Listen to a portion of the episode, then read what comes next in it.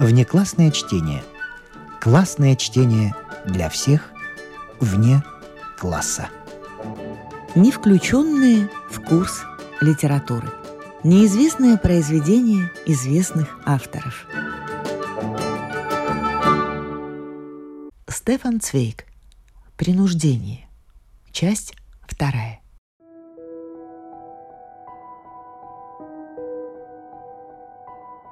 Он молчал, и в этом молчании она чувствовала сопротивление.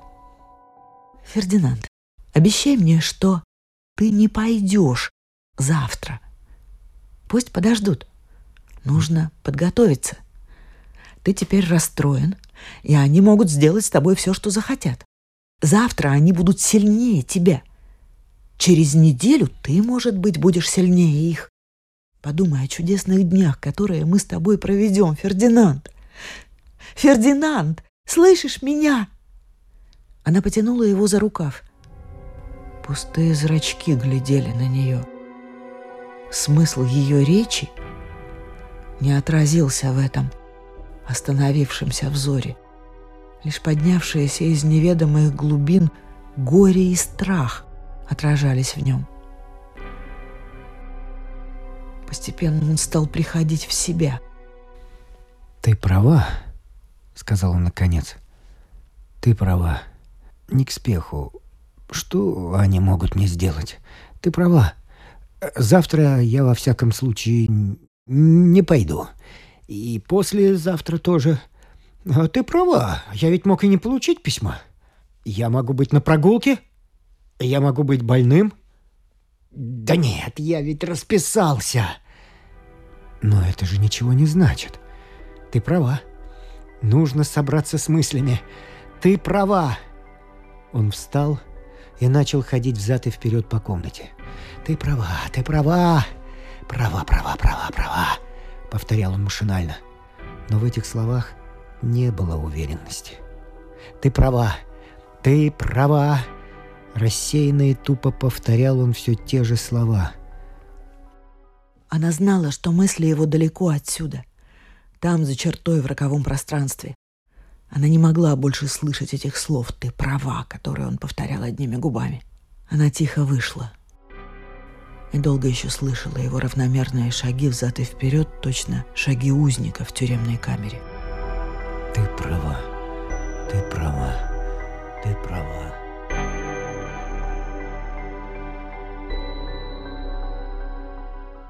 Вечером он опять не дотронулся до еды. Что-то застывшее, рассеянное было в нем. Лишь ночью рядом с ним она почувствовала всю силу его страха.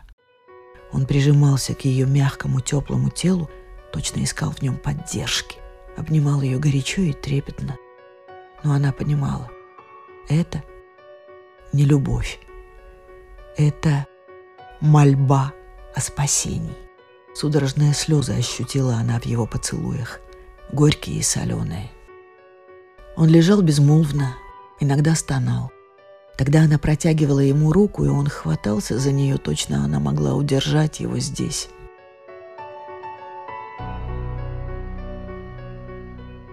Они не обмолвились ни словом. Только заметив его слезы, она попыталась утешить его. «У тебя еще целая неделя впереди. Не думай об этом». Но ей стыдно стало советовать ему думать о другом. Его холодные руки — неровное биение сердца, все твердило о том, что одна мысль внедрилась в него и владеет им. И не было чуда, которое бы избавило его от этого. Никогда молчание и мрак не были так тягостны в этом доме. Холод и ужас всего мира застыли в стенах. Только часы невозмутимо шли вперед, как часовой из стали, шаг за шагом. И она чувствовала, что с каждой секундой – этот лежащий рядом с нею человек, живой и любимый, уходит от нее в незримую даль. Она не могла больше вынести этого. Вскочила и остановила маятник. Время отступилось, остались только ужас и безмолвие. И оба бодрствовали молча до зари один возле другого, и одна единственная мысль волновала их душу. Было еще по-зимнему сумрачно. Изморозь тяжелыми пластами ложилась на озеро, когда он встал и нерешительно, неуверенно стал переходить из комнаты в комнату. Потом вдруг схватил пальто и шляпу и тихо открыл выходную дверь. Впоследствии он часто вспоминал, как дрожала его рука, когда коснулась холодной задвижки, и как он смущенно оглядывался. Не заметил ли его кто-нибудь? И действительно, как на вора бросилась на него собака, но, узнав, радостно приласкалась и, виляя хвостом, стала проситься на прогулку. Но он отогнал ее рукой. Говорить он не решался – и, не отдавая себе отчета в своей поспешности, быстро спустился по тропинке. На минуту он остановился и оглянулся назад, на дом, постепенно исчезавший в тумане. Но его неудержимо тянуло вперед. Он бежал, спотыкаясь о камни, как будто кто-то гнался за ним.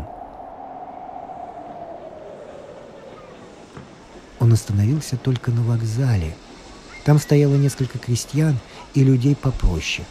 Узнав его, они поклонились и, видимо, не прочь были бы побеседовать с ним.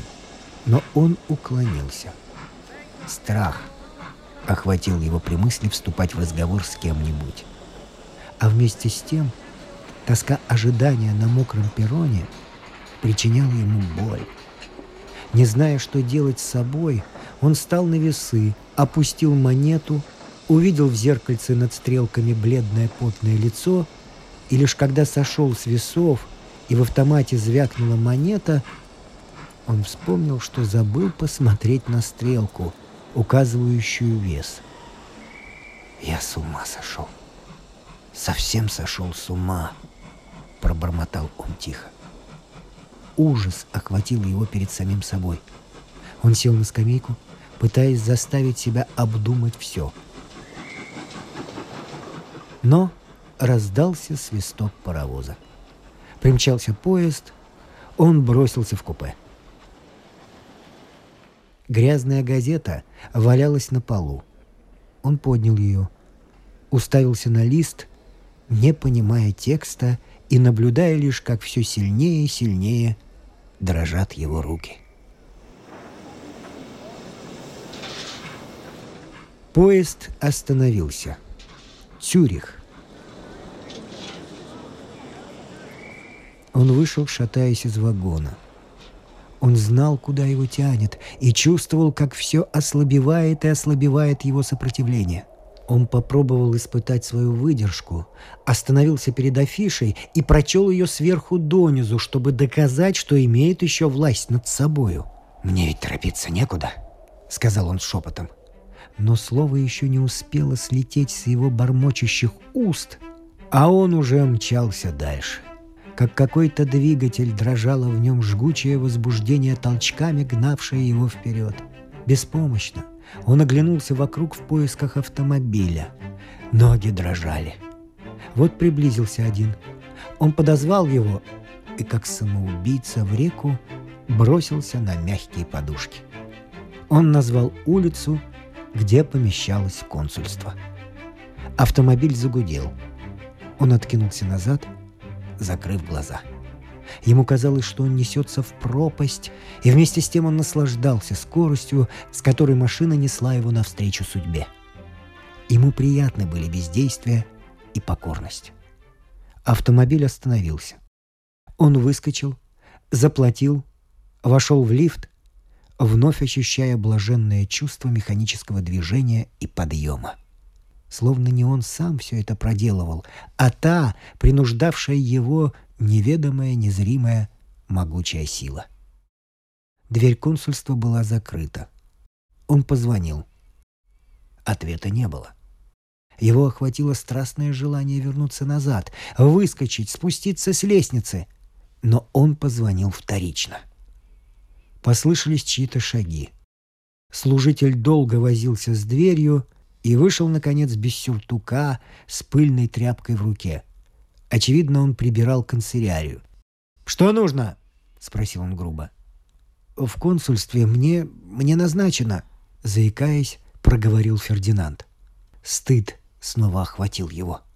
Служитель отвернулся нагло и рассерженно. «Разве не могли вы прочесть внизу на доске?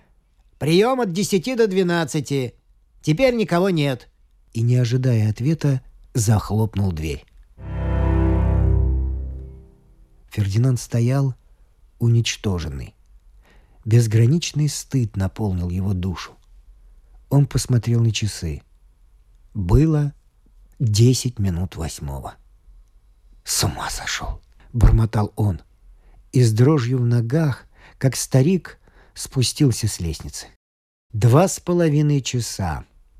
Невыносимым показался ему этот мертвый срок.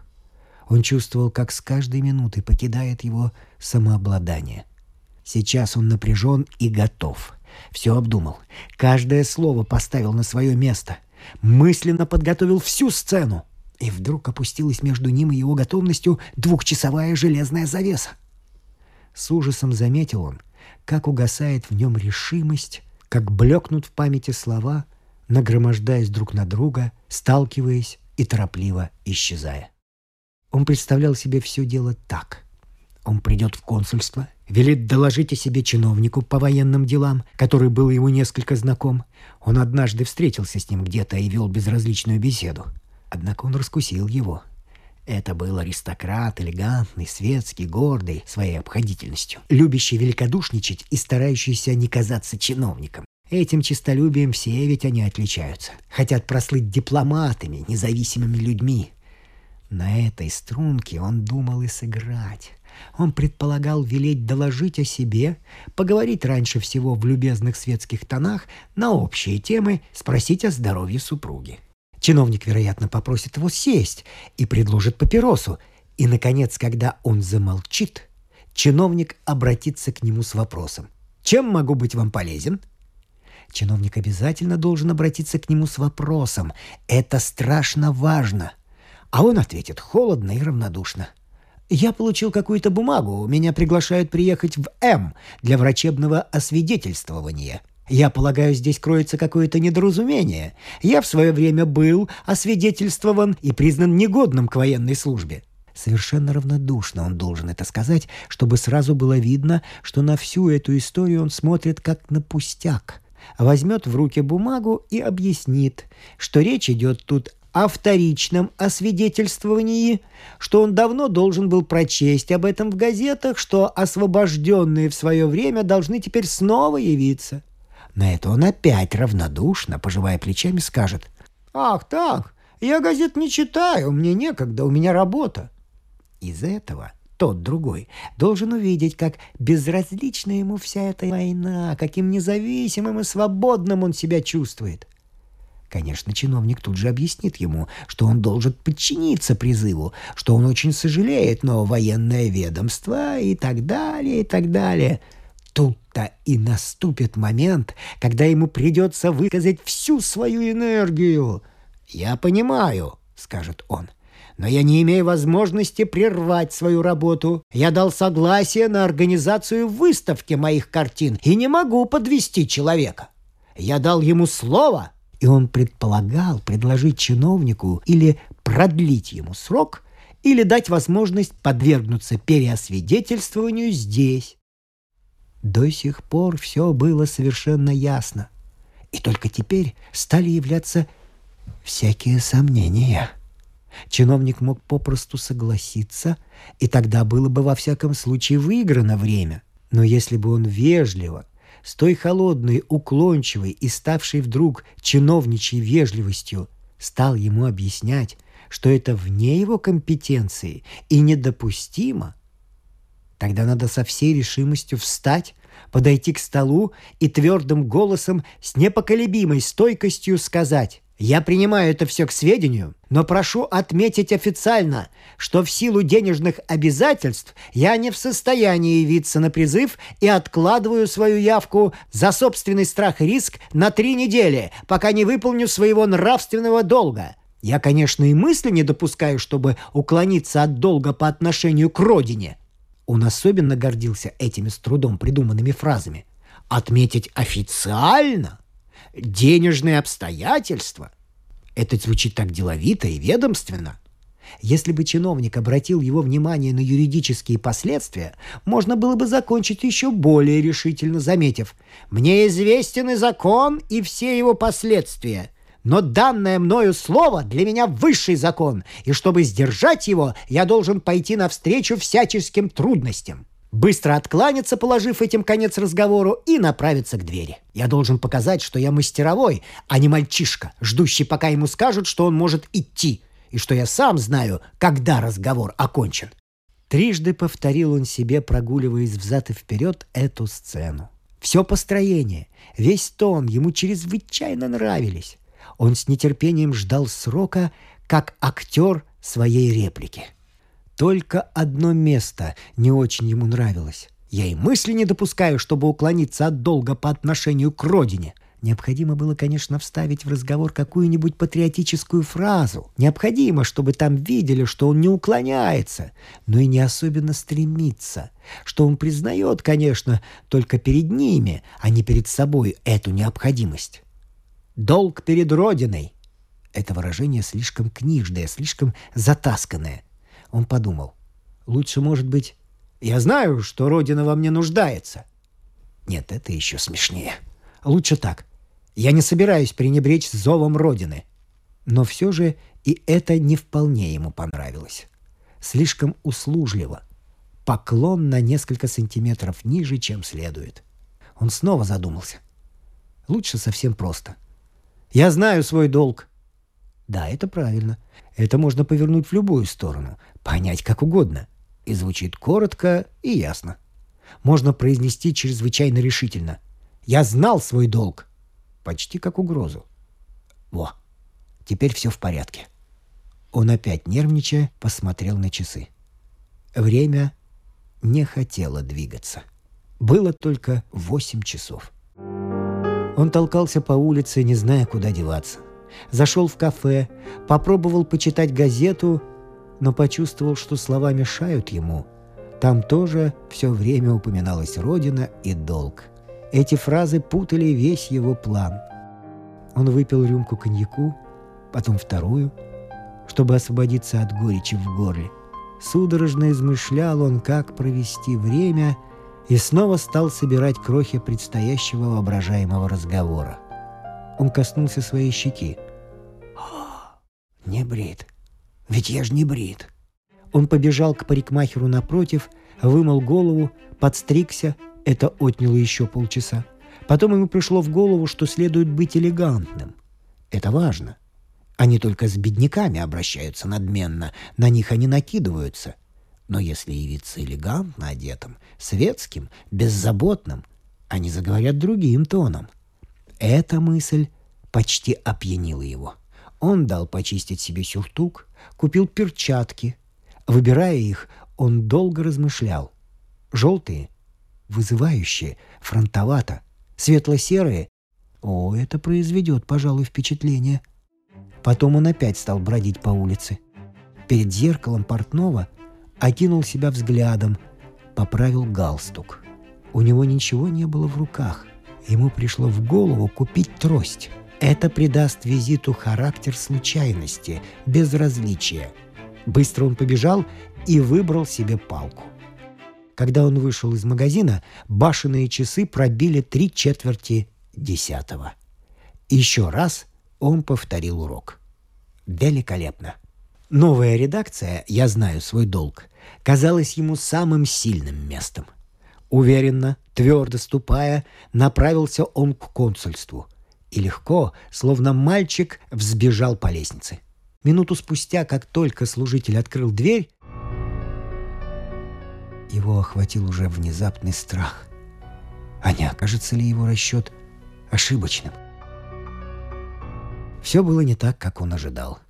Когда он спросил чиновника, ему ответили, что господин секретарь занят и придется подождать. И не слишком вежливо указали на стул в ряду, где уже сидели трое с озабоченными лицами. Нехотя уселся он и с ненавистью ощутил, что здесь он вещь. Дело — случай. Соседи делились друг с другом своими маленькими горестями. Один из них плачущим и разбитым голосом рассказывал, что он был интернирован во Франции в течение двух лет и что его не хотят судить деньгами на проезд домой. Другой жаловался, что никто не хочет помочь получить службу и что у него трое детей. Фердинанд содрогался от злости. Его, оказывается, посадили на скамью просителей. Он заметил, что подавленный и вместе с тем раздражительный тон этих маленьких людей нервирует его. Он хотел еще раз продумать план разговора, но глупая болтовня не давала ему возможности собраться с мыслями. Охотнее всего он крикнул бы им «Молчать, сброд вы этакий!» Но воля его была парализована, и он сидел рядом с ними со шляпой в руках, как и все они. К тому же его смущало постоянное движение взад и вперед людей, то открывавших, то закрывавших дверь. Он опасался, что кто-нибудь из знакомых увидит его здесь, среди просителей. Он вскакивал, готовый выйти каждый раз, когда открывается дверь, и снова разочарованно садился.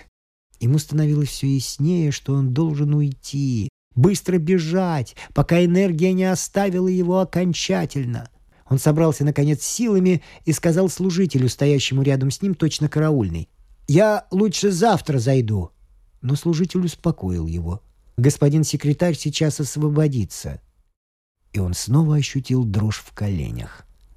Он здесь в плену, и не могло быть речи о сопротивлении.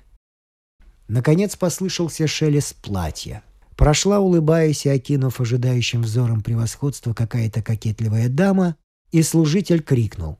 «Господин секретарь принимает!» Фердинанд встал. Слишком поздно он заметил, что забыл трость и перчатки на окне, но вернуться за ними он не мог. Дверь уже открылась, и со взором полустремленным назад, смущенный чисто внешними мыслями, он вошел. Чиновник сидел, читая за письменным столом, мельком взглянул на него, кивнул головой, не приглашая сесть, и улыбнулся с холодной вежливостью. Поднялся и крикнул в соседнюю комнату. «Пожалуйста, дело Фердинанда Р. Третьего дня исполнено, вы помните. Приказ о явке». И продолжал, садясь. «И вы нас покидаете. Надеюсь, вы, по крайней мере, хорошо провели время здесь, в Швейцарии. Вы прекрасно выглядите!» И бегло просматривая принесенное писарем дело, проговорил. «Так, так, так, явка в М, да, да, да, верно, так, все в порядке. А я уже велел приготовить бумаги. Возмещение путевых издержек вы, вероятно, не требуете?» Фердинанд растерянный услышал, как прошептали его губы. «Нет, нет». Чиновник подписал бумагу и подал ему. Собственно говоря, вы должны были завтра уже уехать. Но я думаю, это не так страшно. Дайте спокойно подсохнуть краскам на последней картине. Если вам нужен еще день-другой для приведения дел в порядок, я беру ответственность на себя. Отечество не пострадает от этого». Фердинанд почувствовал, что это шутка, и что ему следует улыбнуться, и с ужасом заметил, что действительно его губы вежливо искривились. «Необходимо что-нибудь сказать. Я должен ответить», — подсказывал ему внутренний голос. «Только не стоять, как пень». И, наконец, у него вырвалось. «А приказа о явке достаточно? Мне не нужно паспорта?» «Нет-нет», — улыбнулся чиновник. «У вас не будет никаких затруднений на границе. Впрочем, а вас уже дано знать. Итак, счастливого пути!» Он протянул ему руку. Фердинанд понял, что должен уйти. У него потемнело в глазах, и быстро он направился к двери. Отвращение душило его. «Э, направо, пожалуйста, направо!» — сказал голос за его спиной. Он ошибся дверью. И чиновник с легкой улыбкой, как показалось его затуманенному сознанию, открыл ему выходную дверь. «Спасибо, спасибо. Э, пожалуйста, не беспокойтесь», — проговорил он, возмущаясь своей излишней вежливостью.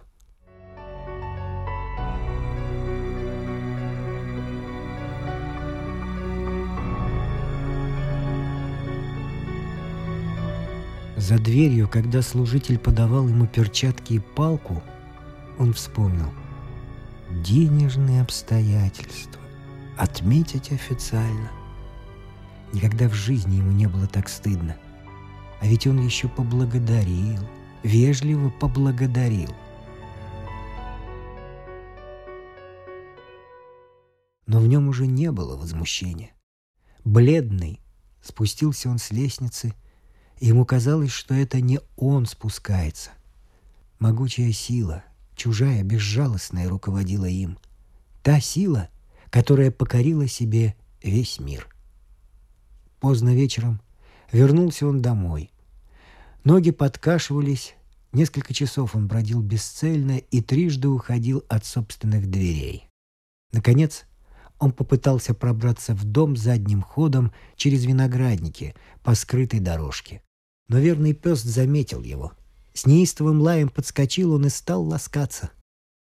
У дверей стояла жена. А с первого взгляда он заметил, что она догадалась обо всем. Безмолвно он последовал за ней. Стыд угнетал его. Но она не была жестока. Она не смотрела на него, старалась не мучить его. Поставила на стол холодное мясо, и когда он послушно сел к столу, подошла к нему. «Фердинанд», — начала она дрожащим голосом, — «ты болен. С тобой теперь нельзя говорить. Я не буду тебя упрекать. Ты действуешь теперь не по собственному побуждению, я чувствую, как ты страдаешь. Но обещай мне, что ты ничего не предпримешь в этом деле, не посоветовавшись со мной. Он молчал. Ее голос зазвучал взволнованно. Я никогда не вмешивалась в твои личные дела. Я гордилась тем, что предоставляла тебе полную свободу в твоих решениях. Но теперь речь идет не только о твоей жизни, но и о моей. Нам годы нужны были для создания нашего счастья, и я ими не пожертвую так легко, как ты. Ни государству, ни бойне, ни твоему тщеславию, ни твоей слабости, никому, слышишь, никому. Если ты бессилен перед ними, я сильна. Я знаю, к чему это клонится, и я не уступлю». Он все еще молчал, и это рабское виноватое молчание озлобляло ее. «Я не уступлю этому клочку бумаги. Я не признаю закона, который требует убийства. Я не дам его слугам согнуть тебя в бараний рог. Вы, мужчины, все теперь заражены идеологией, политикой, этикой, а мы, женщины, чувствуем еще по-прежнему. Я знаю, что такое Родина, но понимаю, во что она обратилась в наши дни. В средоточие убийства и рабства. Можно чувствовать себя частицей своего народа, но если этот народ охвачен безумием, не следует безумствовать с ним вместе – если для них ты уже стал числом, номером, орудием, пушечным мясом, то я еще вижу в тебе живого человека, и я тебя им не уступлю. Я не отдам тебя. Никогда я не осмеливалась тобой распоряжаться. Но теперь я считаю своим делом защитить тебя. До сих пор ты был разумным, зрелым человеком с твердой волей. Теперь, окончательно потеряв волю, ты обратился в негодную поломанную машину долга, подобную миллионам других жертв. Они завладели твоими нервами, но забыли обо мне. Никогда я не была так сильна, как теперь. Он молчал, погруженный в свои мысли. В нем не было сил для борьбы ни с ними, ни с ней. Она выпрямилась, словно готовая к битве. Ее голос звучал резко и напряженно. «Что сказали тебе в консульстве? Я хочу знать». В этих словах звучал вызов. Усталый, он вынул листок и подал ей. Сдвинув брови, стиснув зубы, она прочла его, потом презрительно бросила на стол. Однако как они торопятся, эти господа. Уже завтра. И ты, вероятно, поблагодарил их, почтительно расшаркался перед ними. Завтра явиться. Явиться! Вернее сказать, обратиться в раба. Нет, до этого мы еще не дошли. Далеко не дошли. Фердинанд встал. Он был бледен, и его рука судорожно схватилась за кресло. «Паула, не будем себя обманывать, а? Мы дошли до этого. Себя не переделаешь. Я пробовал сопротивляться, ничего не вышло. Этот лист — это я сам. Если я его порву, я все же останусь в его власти. Не мучь меня. Все равно я бы не чувствовал себя свободным здесь. Каждый час я бы помнил, что меня призывают, хватают, тянут, тормошат. Там мне будет легче. Даже в темнице можно чувствовать себя свободным. Беглец лишен чувства свободы. И почему же допускать самое худшее? Они меня признали негодным в первый раз, может быть, признают негодным и теперь. Может быть, они не дадут мне ружья в руки, а? Я даже уверен, что мне дадут какую-нибудь легкую службу. Зачем же допускать самое страшное? Может быть, это вовсе не так опасно? Может быть, на мою долю выпадет легкий жребий, а? Она оставалась неумолима. Не об этом теперь речь, Фердинанд. Не о том, дадут ли они тебе легкую или тяжелую службу. Должен ли ты служить тому, что ты презираешь? Должен ли принять участие в самом ужасном преступлении мира? Кто не сопротивляется, тот делается соучастником. А ты можешь сопротивляться, ты должен это сделать. Могу? Ничего я не могу. Ничего я больше не могу. Все, что мне давало силу, мое отвращение, моя ненависть, мое возмущение против этого безумия, все это меня теперь угнетает. Не мучь меня, прошу, не мучь меня, не говори мне всего этого. Не я говорю. Ты сам должен себе сказать, что они не имеют права посягать на жизнь человека. Право? Право? Разве на свете существует теперь право? Люди убили его. Каждый в отдельности может иметь право, но у них, у них власть. И это теперь все. А кто им дал эту власть? Вы. Власть у них, пока вы остаетесь трусами. Все то, что наполняет теперь ужасом человечества, держит каждой стране волей десятка людей. И десяток других людей может положить этому конец. Один человек, один единственный живой человек, не признающий их, может уничтожить эту власть. Но до тех пор, пока вы гнете свои спины и говорите «может быть, мне повезет», пока вы виляете и хотите проскользнуть вместо того, чтобы нанести удар прямо в сердце, до тех пор вы рабы и лучшей участи не заслуживаете. Нельзя прятаться и сохранять при этом достоинство мужчины. Нужно сказать «нет». Это теперь единственный ваш долг. Он не в том, чтобы дать себя заколоть. Но, Паула, ты, ты допускаешь чтобы я... Сказал нет, если твой внутренний голос диктует тебе это. Ты знаешь, я люблю твою жизнь, я люблю твою свободу, я люблю твою работу. И если ты мне сегодня скажешь, я должен идти с оружием в руках защищать свое правое дело, я отвечу «иди». Но если ты идешь в угоду лжи, в которую сам не веришь, идешь лишь по слабости и расшатанности нервов, в надежде проскользнуть, я скажу «я презираю тебя». Да, презираю. Если ты хочешь пойти как достойный человек, бороться за человечество, в которое ты веришь, я тебя не удерживаю. Но пойти, чтобы быть зверем между зверьми, рабом между рабами, этого я не допущу. Можно пожертвовать собой за идею, но не за безумие других. Пусть умирают за родину те, кто в нее верят. Вы слышали рассказ Стефана Цвейга «Принуждение». Продолжение следует. Внеклассное чтение. Классное чтение для всех вне класса.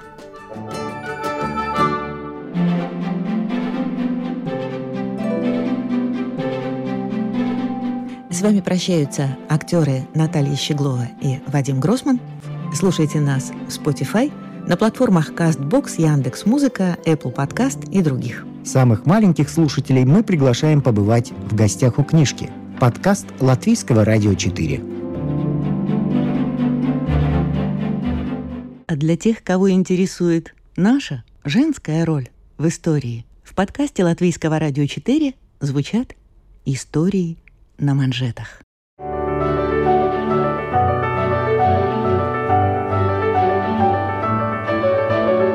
Знаменитых дамах своего да и нашего времени, о тех, чья жизнь стала отражением эпохи, об участницах или свидетельницах поворотных моментов в истории человечества, истории на манжетах. Этот и другие подкасты Латвийского радио 4 вы найдете в Spotify, а также на платформах CastBox, Яндекс.Музыка, Apple Podcast и других –